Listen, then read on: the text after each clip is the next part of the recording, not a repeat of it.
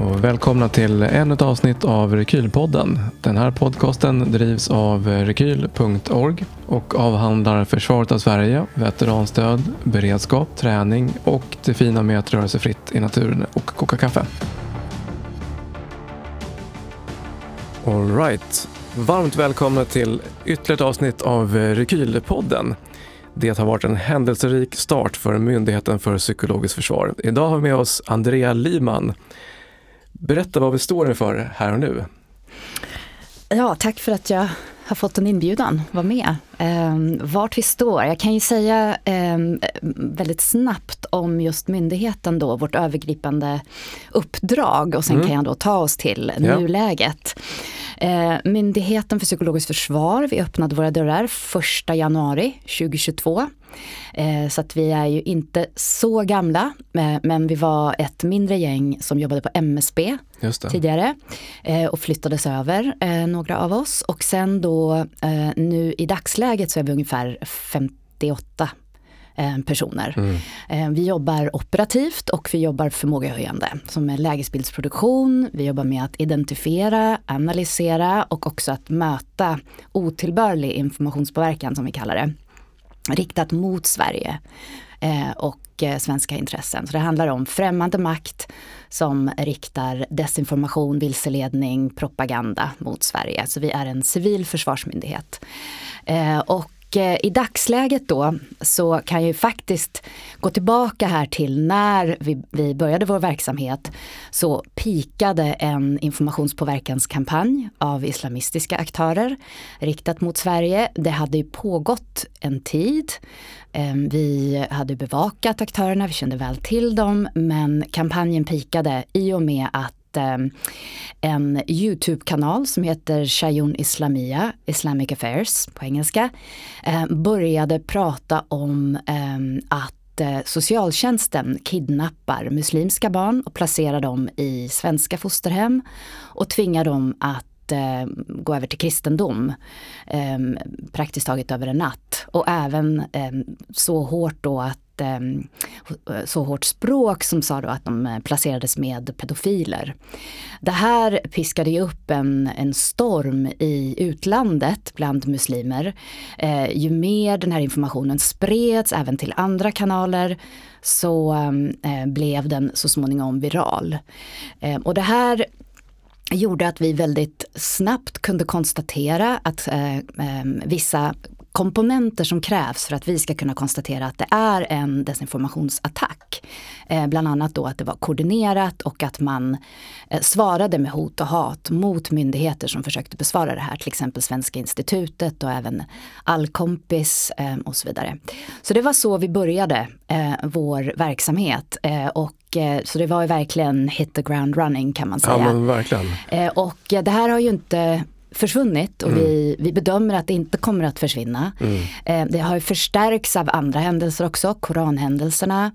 Eh, och ehm, mm, även eh, Hamas-Israel-kriget är ju inte ett område som vi bevakar men vi kan ju då se hur aktörerna kommer och går och hur det här, hur det här eh, pikar och sen faller lite men, men hela tiden är ständigt pågående. Och vi gick ut väldigt snabbt i media för att vi uh, förstod att det handlade om ett väldigt allvarligt läge där och då. Eh, och det är fortfarande så att vi befinner oss i det här allvarliga läget. Eh, samtidigt så eh, anfall, anfall eh, Ryssland Ukraina. Mm. Där hade vi då februari eh, och eh, eh, behövde vi förbereda oss för vad det kan innebära. Vi, hade ju, eh, vi är i NATO-processen, så ansökan, eh, och förstod också där att Ryssland eh, är ju det, är ju det största hotet kan man säga. De har en, en väldigt bred desinformationskampanj riktad mot olika länder men också mot Sverige. Sen hade vi också vårt egna val samma år i september som vi fick i uppdrag att skydda mot otillbörlig informationspåverkan. Eh, och eh, där kunde vi konstatera att eh, bedömningen var att vi inte hade sett ehm, riktad påverkan mot Sverige avseende valet. Ehm, men eh, eh, det det man kan ju säga att eh, sammantaget så var det ett väldigt tungt år eh, och det fortsätter som sagt. Och sen eh, har vi ju nu eh, ett eh, säkerhetsläge i Europa. Det sker händelser globalt som påverkar informationsmiljöer. Eh, och vi har ett supervalår framför oss mm. som vissa då val har geopolitisk bäring. Som är väldigt viktigt för vår säkerhet och, och, vårt försvar också. Ja, men vi kommer komma, till, ja. komma dit sen. Så jag hoppas ja. att jag har sammanfattat det eh, eh, Ja, men det, och ni har ju varit nog. minst sagt eh, busy sedan ni startade. Mm, väldigt, väldigt busy. Och vi jobbar också, den andra sidan av myntet är att vi jobbar förmågehöjande. Mm. Så vi är 58 personer men vi, eh, vi har vår operativa del och sen också den förmågehöjande delen. Eh, vi går ut och föreläser, vi har utbildningar. Vi möter upp på regional nivå i Sverige och lokal och central nivå. Mm. Så att vi har folk i fält i Sverige Eh, men även internationell samverkan är väldigt viktig för oss nu. Just det. Ja, men intressant. Om man eh, kollar då på den här LVU-kampanjen, alltså de här islamistiska mm. koordinerade, vilka är det som ligger bakom? Ja, det handlar framförallt om eh, icke-statliga aktörer mm. i det här sammanhanget. Då, men även vissa stater mm. eh, som kan då av religiösa eller politiska skäl eh, hota Sveriges grundläggande demokratiska system. Så det hur, handlar ju ofta om... Hur då? Eh, de här ideologiska eh, miljöerna är komplexa. Eh, och består av ett lapptäcke av grupper ska jag lägga till. Mm. Eh, och nätverk och organisationer med olika bevekelsegrunder, åsikter och agerande.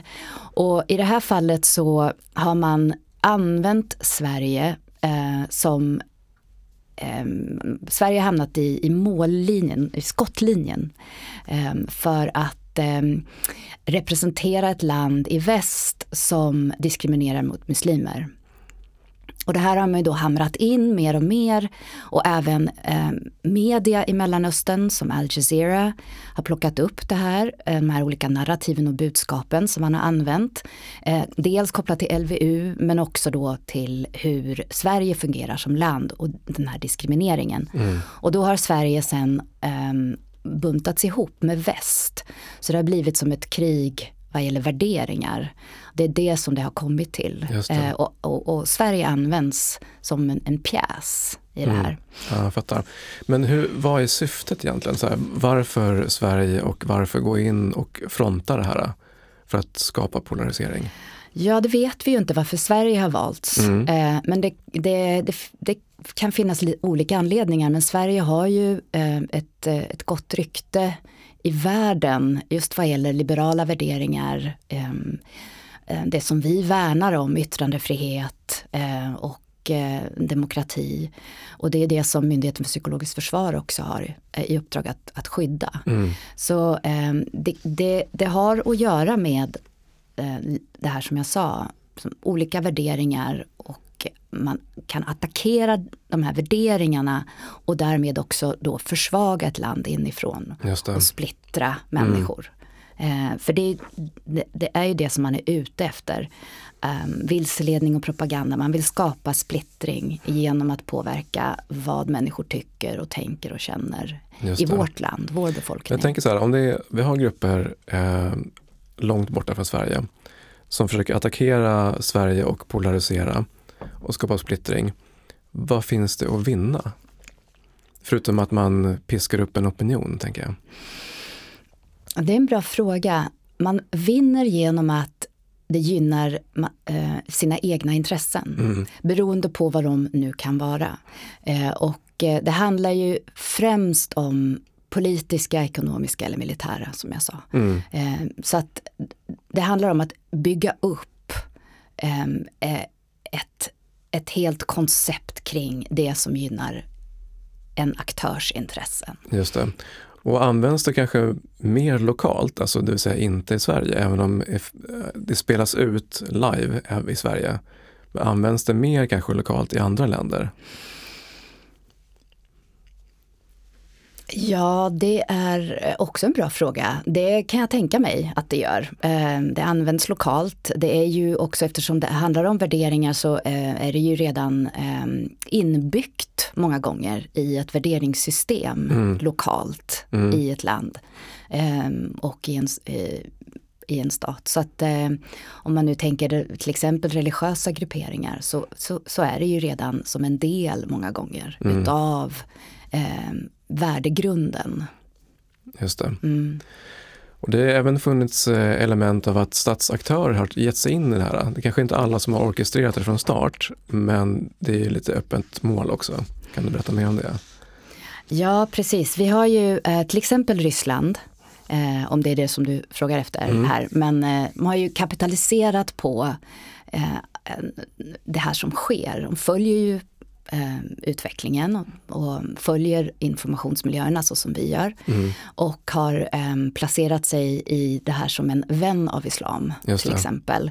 Och, och sen har de också använt Hamas-Israel-kriget eh, för att eh, peka finger mot Ukraina. Mm. Så man använder olika typer av metoder och tekniker för att vända och vrida och sen eh, fokusera på det som man vill få ut av det.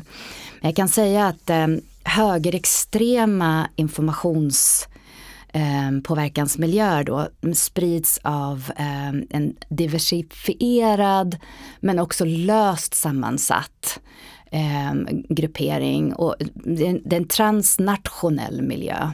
Eh, så det betyder att, eh, att eh, även globala konspirationsteorier mm. i det här sammanhanget och proteströrelser som fördjupar polariserande världsbilder. Mm. Eh, det spelar de här populistiska politiska aktörerna i händerna. Eh, och, och underblåser våldsbejakande extremism. Så det betyder att vad vi har sett är att eh, de här kanalerna på Youtube då, Shayun Islamia, många andra kanaler i andra sociala medier som hakade på till exempel den här LVU-kampanjen ehm, eh, där såg vi en koordinering, eh, eh, man pratade med varandra. Sen blev det organiskt och sen så brukar det ske en förskjutning där och sen reagerar då våldsbejakande. Ehm, men det tar ett tag. Mm. Och nu, nu, vad vi ser nu är att fokus ligger lite någon annanstans på grund av Hamas-Israel-kriget. Men, men islamistisk informationspåverkan, särskilt då det, eh, när vi fokuserar på det, så har globala rörelser och vissa stater de bedriver den för att påverka människors uppfattningar, beteenden och eh, större delen av påverkansaktiviteterna sker på nätet där extrema idéer snabbt får stor spridning och sker i växelverkan med varandra. Och, och Ryssland eh, eh följer också de här aktörerna.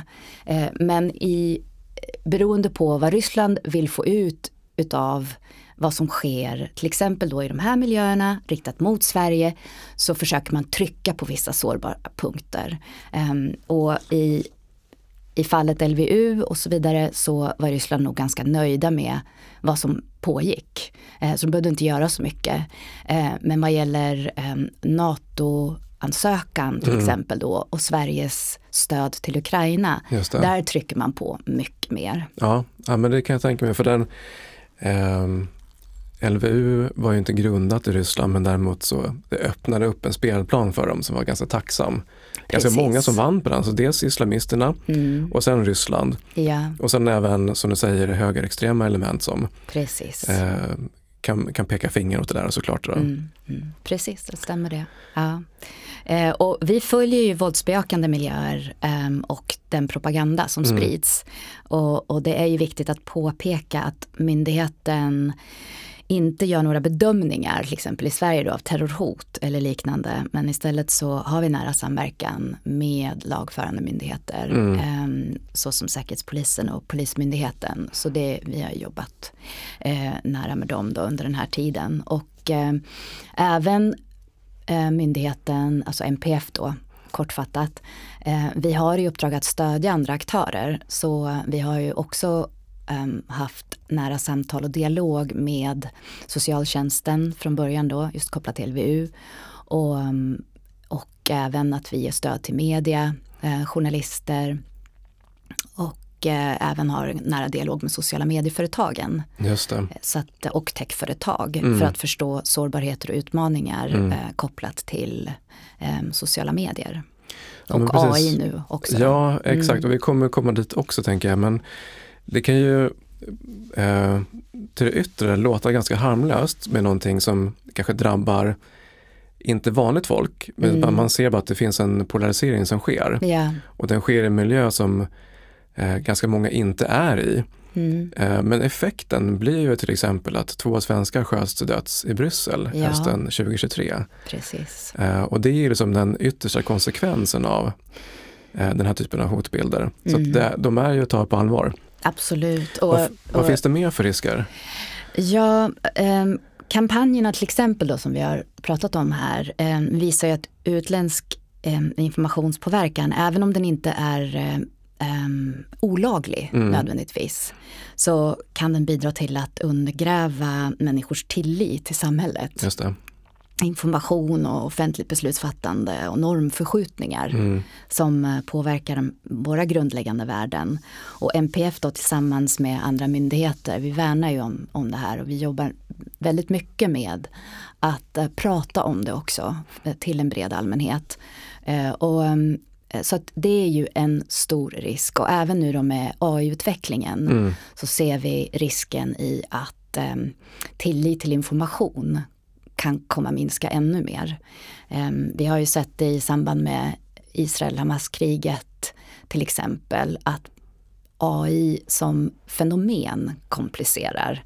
Sen, ehm, eh, så att det är ett område som vi har börjat följa väldigt intensivt och tittar och bevakar Just väldigt det. nära. Så det är ju till exempel en.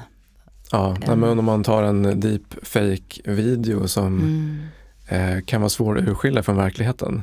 Man tror att det är sant. Mm. För en röst är ganska lätt att kopiera Mm. numera. Ja, Och vissa ansiktsdrag kan också vara ganska lätt att kopiera. Så att det, Mm. det går, och det kommer gå ännu snabbare misstänker jag. Så, Ja, det Så- går ju, det, det är ju väldigt lättillgängligt nu, Mm. AI-tjänster. Så Mm. det är ju ett utav eh, eh, sårbarheterna kan man ju säga, även om Mm. det också öppnar upp för mycket bra. Men ehm, vi har ju sett exempel på i eh, val redan nu, till exempel Argentina som har varit som en fallstudie i AI-användning Mm. för att påverka och försöka få väljare att eh, ja, välja den ena eller den andra eller den tredje eh, politikern. Och båda de eh, två politikerna i Argentina då, som eh, var i slutspurten använde sig av AI-filmer för att presentera deras budskap och narrativ. på vilket sätt då? Hur, Ja, det var ju väldigt kreativt. Man, man eh, kunde se, det, det såg ut ungefär som, eh, som reklam. mm, Eh, en av politikerna springer barfota på en strand och, och så vidare. och så vidare. Men väldigt kopplat till deras kärnfrågor och det Just som... Eh, så att, mm, och, och det här var ju som sagt då producerat med hjälp av AI så att ingen, eh, inga riktiga personer bakom egentligen. mm, Eh, sen har vi också till exempel valet i Slovakien eh, sett ex- exempel på röstinspelning som släpptes av en politiker i samtal med en eh, journalist. En känd, välkänd journalist i Slovakien och politikern också fann sig här i slutspurten. Eh, opposition. Eh, till ledande då, det var en interimupplägg därför att man eh, väntade ut då till det här valet. Men eh, oavsett så släpptes den här inspelningen inom den här 48 timmars perioden innan valdagen Mm. då man inte har, har möjlighet att gå ut och kommentera. Och det Just var en eh, eh, det var fake mm, och den pratade om hur den här politiken ska rigga valet. Och det blev eh, viralt väldigt fort. Och då var han tvungen att gå ut och, och, och möta det här på något sätt. Så han Mm. vände sig till polisen och sådär. Eh, men eh, det som var så intressant i det här var ju att eh, eh, det fanns en faktagranskande organisation i Slovakien som tittade på desinformation men också missinformation, alltså information som sprids av bara farten men som inte är tänkt att skada då utan det. det. är, det, det är vanliga människor som sprider Mm. väldigt mycket information som är vilseledande.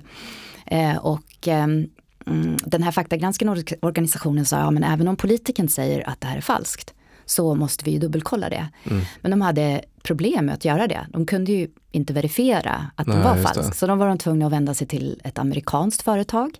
Det tog tid eh, och eh, det här kunde ju påverka utfallet för den här politikern. Mm.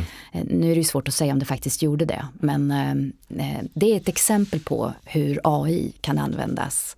Eh, Och eh, tidigare har vi ju sett att både filmer och bilder och, och, och annat visuellt material som i eh, vad gäller desinformation har en större inverkan kognitivt på människor så, så, så är egentligen inget nytt. Nej. Men nu då med AI så är den mer sofistikerad och det, går, det kan gå mycket snabbare och även man kan producera mycket mer. Just och det, det. som är så intressant med, med AI också är att eh, vad gäller språk eh, och tonalitet att det blir bättre och bättre. Mm.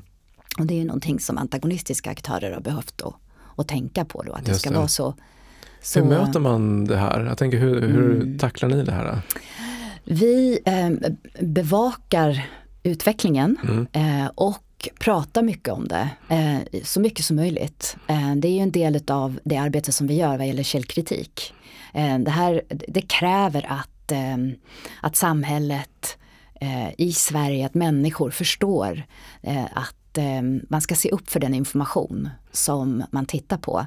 Eh, oavsett om den är sann eller falsk eller AI-producerad. Man ska ta ett steg tillbaka och tänka till. Sociala medierna hjälper till att lyfta information som, eh, som anspelar på känslor mer. Eh, det är så som eh, sociala medierna by design fungerar. Eh, så det betyder att man behöver tänka till, se upp. Det här ska man, det här ska man känna till nu. Och tänka efter och, och tänka på källorna. Är informationen, som, kan det gynna någon att det här upprör? Att man känner oro och ilska? Eh, och, eh, och sen också eh, vänta ut lite grann innan man delar vidare. Så det här pratar vi om. Det här är en del av Bli inte lurad-kampanjen som vi har lanserat. Just det, ja, men den ska vi gå in mer på också. Ja, Skicka länk också. Men man tänk, om man tänker kring AI konkret då, vad som beslutsfattare, även sociala medieföretagen pratar om som Mm. producerar AI-tjänster själva då, de är ju globala, eh, amerikanska företag, eh, de, man når miljarder användare Mm. eh, i sociala medierna.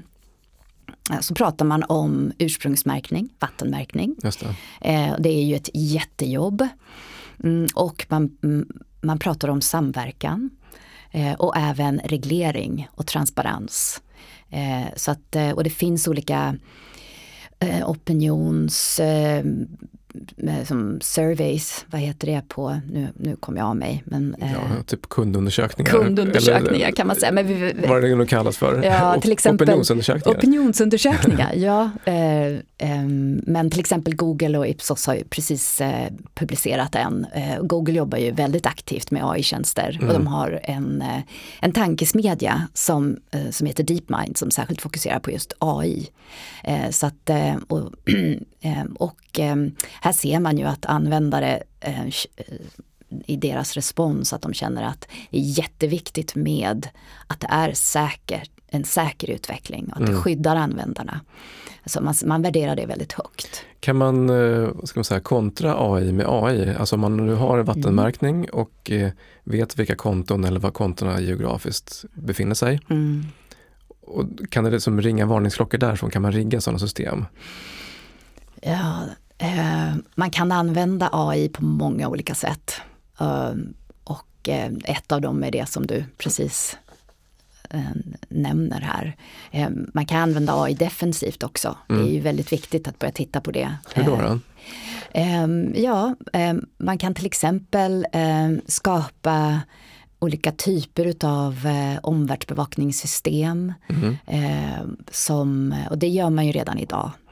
Men man kan förbättra det hela tiden. Nu kan man börja vässa på, ehm, ehm, på förmågan. Just det. Eh, Är det någonting som ni använder? Det kan jag inte svara på.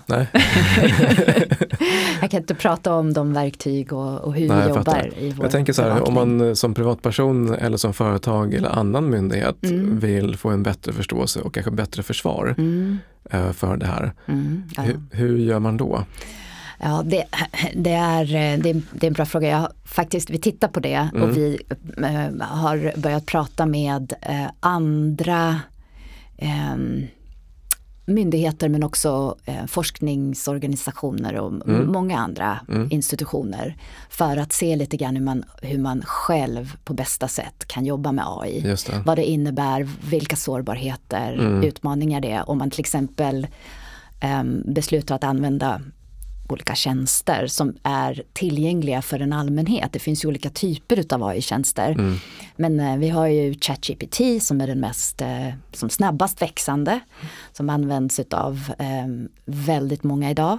Eh, och det är ju en produkt som OpenAI, ett amerikanskt företag och även Microsoft producerar tillsammans. Och ehm, här kan man ju titta på då, vad innebär språkmodeller till exempel och hur kan man använda dem på sin arbetsplats? Jättebra, man kan ta fram eh, eh, fem eller sex olika rapporter som skulle ta väldigt lång tid att läsa igenom Mm. och här kan ChatGPT eh, ta fram fyra eller fem av de viktigaste punkterna i de här Mm. rapporterna. Det är bara ett exempel. Samtidigt så har man ju laddat upp de här rapporterna. Det krävs ju att man gör det in Mm. i tjänsten och då Mm. blir ju de tillgängliga. Mm. Så underlaget ska man ju tänka till då. Vill man att det ska vara tillgängligt? Mm. Det är väl kanske eh, den enklaste förklaringen. Eh, men eh, det finns väl en hel del också komplicerade eh, och mer avancerade. Absolut. Eh, Men Jobbet Så. med sociala medieföretagen eh, måste också vara del- delikat. Alltså de är ju Mm. allra högst vinstdrivande och vinner ju som du sa på att man skruvar upp och förstärker sånt som är drama. Mm. Eh, och sen så triggas ju olika personer av olika typer av drama. Mm, Vilket gör att man trillar i som en liten ekokammare så att säga. mm, ja, det stämmer. Eh, Mm. hur, hur, vad ska man säga, hur bär ni er åt för att kunna se vilka ekokammare som kan vara hotmiljöer i princip? Mm, Där det som triggas, vi snackade tidigare om eh, de som har konspirationsteorier. mm, Eh, någonstans så tyder det på att man kanske inte har någon känsla på av att man har kontroll över verkligheten eller livet eller något sånt där. mm. Och vill hitta som, man vill knäcka koden lite grann. Mm, Och liksom lista ut hur världen funkar och så, så hittar man någonting. Om jorden är platt eller om det är någon LVU-kampanj eller vad det kan vara för någonting. Mm. Man hittar en förklaringsmodell. Mm. Mm. Hur hittar man alla de här olika trattarna eller de här olika bubblorna som folk lever i?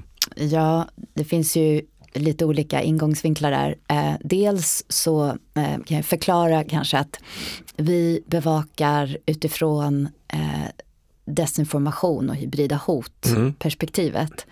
Eh, det betyder att eh, vi vet att eh, desinformation är dold. eh, Men vi vet också att den är vilseledande, fokuserar på sårbarheter i samhället. Och det betyder att det finns ett spektrum av information, olika begrepp som man kan förhålla sig till. Eh, där finns också missinformation som inte är tänkt att skada som jag sa. Eh, och där, där kan man ju redan eh, när man bevakar miljöerna som vi gör så ingående och nu pratar vi om internationellt, Mm. alltså riktat mot Sverige. Vi bevakar inte vår inhemska miljö. Nej. Eh, så, och, jag, eh, och jag kan förklara lite hur vi tittar på vår inhemska Mm. miljö sen. Eh, men missinformation är ju då, eh, komplicerar ju givetvis på samma sätt som eh, eh, till exempel ryktesspridning kan göra. Och även konspirationsteorier. Mm. Men sammantaget så är ju de här olika ska man säga, definitionerna, det, det är ju inte som jag sa tidigare då, det är inte olagligt. Eh, och ehm, eh, konspirationsteorier, här ser man sammanhang som du sa. Ryktesspridning ofta spåras av rädsla, oro, eh, men också eh, av eh, att man inte har tillräckligt med kunskap om ett ämne. Det är väldigt vanligt idag att man också eh, gör ett selektivt urval som användare. Man eh, utsätts för väldigt mycket information och eh, man väljer lite grann vad som tilltalar en. Och det är där man kanske då kan börja gå mer och mer in i de här ekokammarna. Mm. För desto mer man börjar att luta åt ett håll eh, så eh, är det ju så att sociala medierna och algoritmerna plockar upp det här och sen så visar de mer och mer av det här innehållet och man får rekommenderat också. Eh, och det är ju så Youtube fungerar och TikTok till exempel. Så eh, i samband till exempel nu med eh, folkförsvarskonferensen eh, så eh, pratade man om att det kan bli krig. Eh, vår ÖB och eh, andra ministrar på plats. Och eh, det här spreds ju som en farteld på TikTok särskilt och nådde unga, unga vuxna men också barn som blev väldigt oroliga. Och det som var så intressant med TikTok då är ju att eh, det är, eh, profilerar sig som en underhållningstjänst men det finns ju också samhällsfrågor som är av vikt, mm. som syns i de här kanalerna. Och Eh, det blir memes, det blir filmer som pratar mer om, inlägg då som pratar om det här utan att man nödvändigtvis håller upp någon broschyr eller någonting. Så är det ju inte. Så att eh, det utvecklas väldigt fort och det är i princip gratis. Sprids. Eh, och, så det intressanta i det här är ju att i början någon gång för 15-20 år sedan när sociala medieföretagen började um, utveckla sina plattformar innan de blev så stora som de är. Så pratade man mycket om growth. Mm. Man pratade om tillväxt. Hur ska vi växa? Eh, och man jobbade mycket med forskare, experter eh, som, som kopplat då till det kognitiva eh, domänen hur man kan få användare att stanna kvar. Så då mm. började man använda sig av den här gilla-markeringar och så vidare. Nu så mm, eh, ser vi en trend i decentralisering, man använder många olika plattformar. Eh, man hoppar från en till en annan många gånger per dag. Och det betyder att eh, eh företagen jobbar väldigt aktivt med dels att utveckla nya tjänster men också att behålla användarna. Så rekommendationer är en, ett sätt att behålla någon på en plattform. Mm. Eh, och man eh, dras in mer och mer. Eh, inte bara vad gäller ekokammare men just eh, i det, det, blir ett annat språk, det blir ett annat, sätt, ett annat sätt att inhämta information som skiljer sig från att till exempel läsa en artikel. Eh, och där behöver man ju sätta sig in mer. Mm. Och det är det som vi också då med vår Bli inte lurad-kampanj pratar om. Om man ser nyheter så är det av vikt på sociala medier främst att man klickar på en artikel och läser in sig mer innan man går vidare. Det mm. kräver mer av en användare. Eh, och det här är ju det som vi kommer bort ifrån mer och mer idag. Man skrapar på ytan vad gäller information, vad gäller också kunskap om olika ämnen. Mm. Skiljer det här sig mellan olika åldersgrupper? Jag tänker om en yngre generation som kanske bara är van vid sociala medier och mm. de här bara rubriksättningarna i princip. Mm.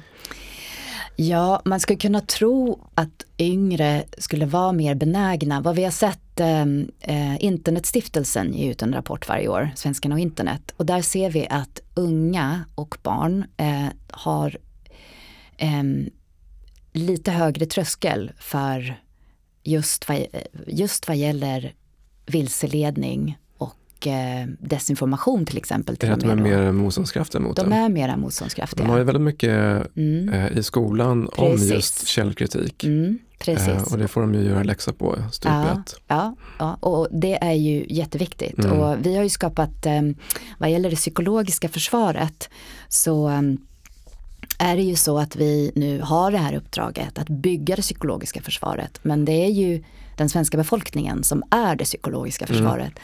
Så eh, vi har ju skapat ett råd, eh, MPF, eh, som också ehm, som har olika myndigheter då eh, i det här rådet och bland annat då Statens medieråd till exempel eh, som jobbar mycket mot unga. Mm. Eh, och det finns andra i vårt samhälle som jobbar med just lärande och utbildning. Eh, och källkritik eh, har byggts in i curricula som du säger och det är jätte, jätteviktigt. Och vi har också på myndigheten eh, medarbetare som jobbar mot unga mm. och civilsamhälle och trossamfund till exempel. Eh, så att vi försöker fånga upp alla.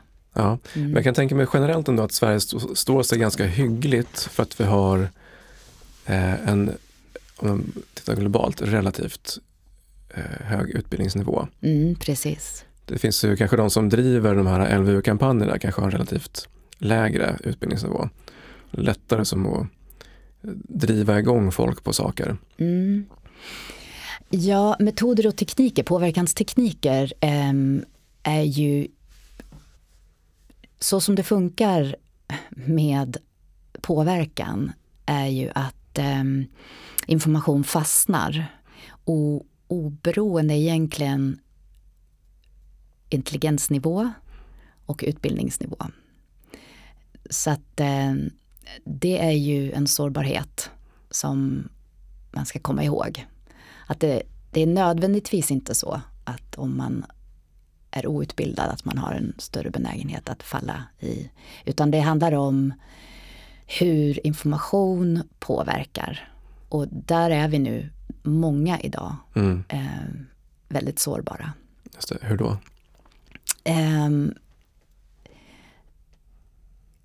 det är kopplat till vad jag har berättat om här, att eh, hur sociala medierna funkar och hur nyhetsmedia också har kopplat på att inhämta sina nyheter många gånger Mm. från sociala medier. Eh, gör ett fantastiskt jobb, till exempel måste jag understryka, eh, eh, och o, fri, fri oberoende media är jätteviktigt. Det är ett fundament för att kunna bygga det psykologiska försvaret. Och det har vi i Sverige. Men samtidigt då så krävs det också, ett annat fundament är em, en väl informerad befolkning. Så att det går hand i hand. Mm. Och även det här som vi har pratat om också, tilltron till varandra och till eh, myndigheter och institutioner. Mm. Och i Sverige så har vi eh, hög tillit. Vi har den lyxen kan man säga. Men i andra länder, som till exempel USA, eh, så ser det mindre bra ut. Och ehm, det är tyvärr så att vi har en utveckling i världen, som i demo, demokratier som inte kan eh, det, det är på nedgång Mm. och det betyder också att tilliten till myndigheter och institutioner är på nedgång. Tyvärr. Vet jag inte om jag svarar på din fråga. Men eh, desinformation syftar ju till att försvaga eh, landets motståndskraft. Mm. Och antagonister trycker på det här. Och befolkningens försvarsvilja också. Och, och det blir ju på ett otillbörligt sätt att man påverkar då människors uppfattningar. Mm. Och det är där antagonister kommer in och eh, vi måste jobba med att stärka motståndskraften. Och källkritik är en del utav Ja, det här arbetet. Jobbar ni någonting med eh, nyhetskanalerna och nyhetshusen också? Mm. Mm. Jag tänker, eh, ofta som du säger, ofta så är det relativt bra, alltså bra täckning och som kan vara välgrundat och så vidare. Mm. Men ibland så ser man att någon har haft otur när de tänkte och publicerar i princip eh, någonting helt oemotsagt som Mm. kommer från Ryssland. Mm. Eh, och deras agenda är långt från vår agenda. Mm. Man kan utgå ifrån att det är fel Ja. eller vill skada oss. Mm. Och samma sak gäller med när man direkt rapporterar saker som kommer från en terrororganisation som Mm. Hamas. Mm. Eh, och då blir det ju fel. Ja. Eh, ja, och det är ju så att eftersom eh, vi värnar yttrandefriheten, man kan ha sin egna opinion, så är det inte det som vi fokuserar på. mm, Vi fokuserar inte på media och hur innehåll publiceras, mm, utan vi fokuserar på infrastrukturen, aktörerna och hur de attackerar. ja. Eh, så att det blir en, en, en helt annan ingångsvinkel där. Mm. Men eh, hur jobbar ni med eh, nyhetskanaler? Vi, för att få en känsla för sårbarheter i Sverige så bevakar vi dem. Mm, Och det betyder att vi bevakar nyhetskanaler, till exempel då i Sverige, för att se var sårbarheterna kan dyka upp. mm, Det är ett exempel. just det. Mm.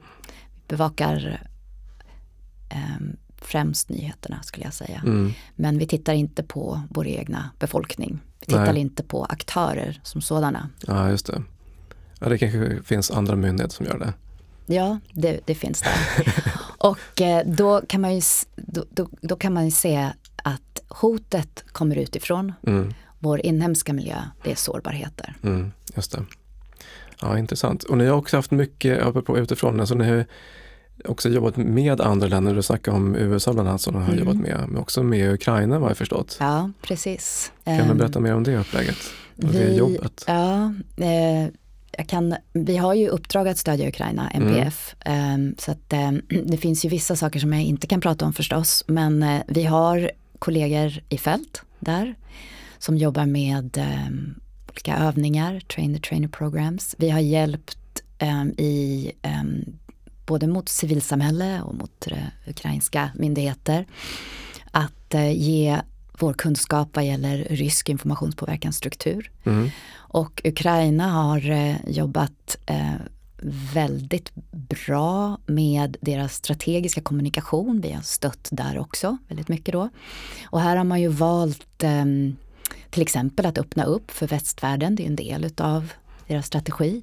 Man har öppnat upp för journalister eh, så att man har haft möjlighet att eh, prata mycket om vad som händer, vilka beslut man tar. Man har varit transparent. Man använt sig av sociala mediekanaler mm. eh, där man har producerat filmer eh, av olika slag och försökt att mm, nå en allmänhet internationellt för att eh, fort, fortsätta då kunna få det här stöd, stödet som mm. EU, USA och andra länder har och även Sverige då. Det känns som att, att de har varit väldigt framgångsrika i det. Precis. Både defensivt och offensivt. Det stämmer. Och uh, här ser man ju den här kraften i att uh, bygga motståndskraft också mm.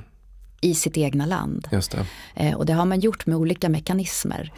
om man nu jämför med Ryssland som har slutit sig helt. Där den ryska befolkningen är den främsta måltavlan. Mm.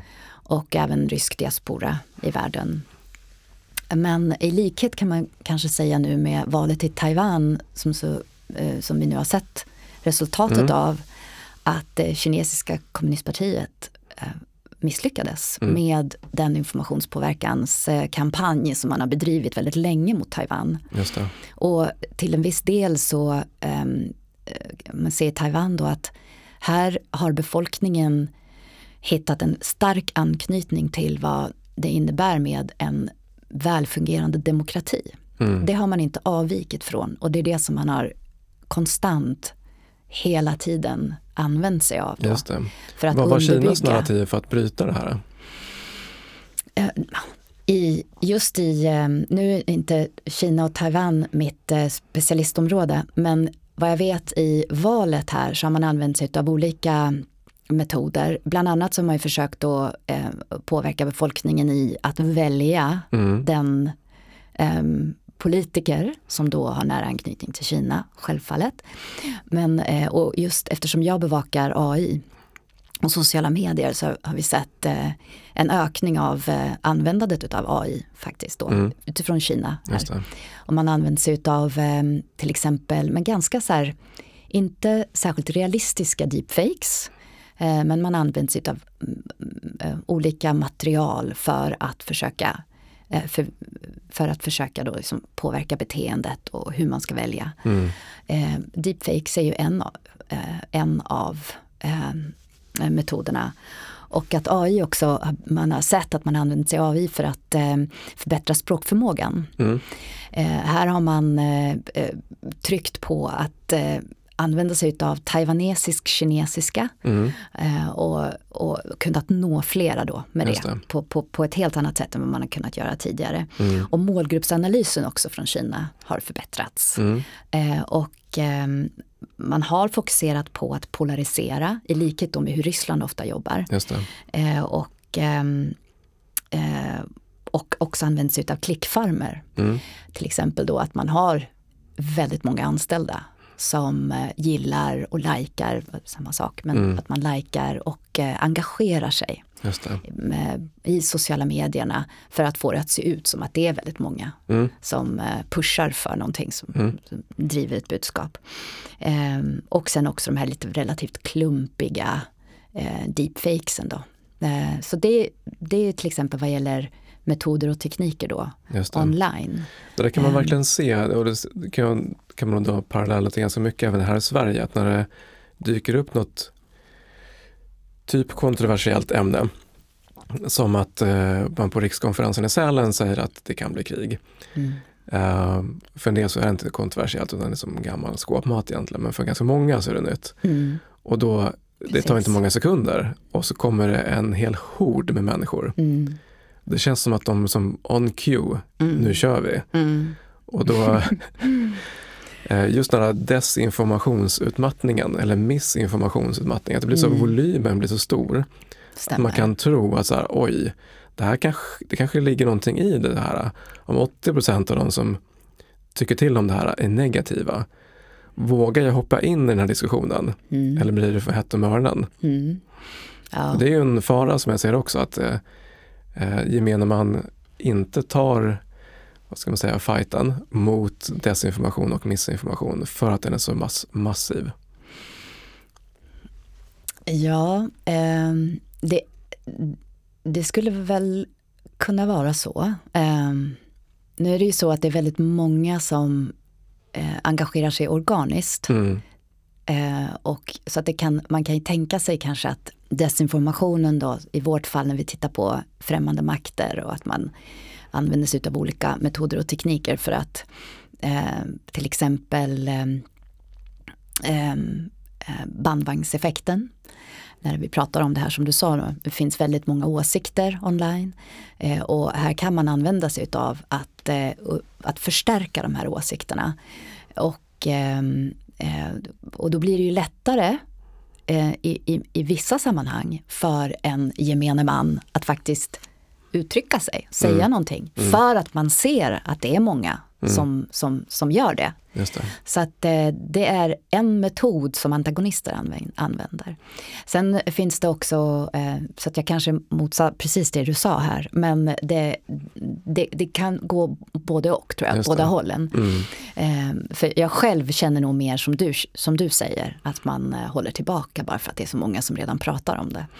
Men just vad gäller eh, att ta ett steg tillbaka och vara källkritisk, det betyder, tror jag, eh, för, för samtliga, Mm. oavsett om man ser att åsikterna passar ihop med det. Och här kan man, här kan man faktiskt säga vad man, vad man vill säga, eller om man tar eh, någon som mig då som kanske väntar ut saker och ting lite mer, så är det, är det viktigt att tänka lite mer eh, så som min kollega sa i ett radioinslag häromdagen, att man ska ta ett glas vatten innan man eh, åter, återkommer till eh, flödet. Ja.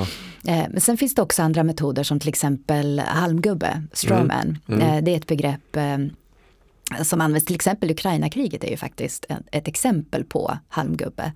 Eh, och, och, och, och det betyder att man eh, att antagonister då eh, skapar ett ämne som egentligen inte existerar och sen driver det ämnet i flöden och i, sociala medier främst och sen också kanske argumentera mot det. Just det. Eh, För då, ses, då ser eh, man också någon form av engagemang. Det ser mer realistiskt ut och eh, även då det, det skapar mer engagemang.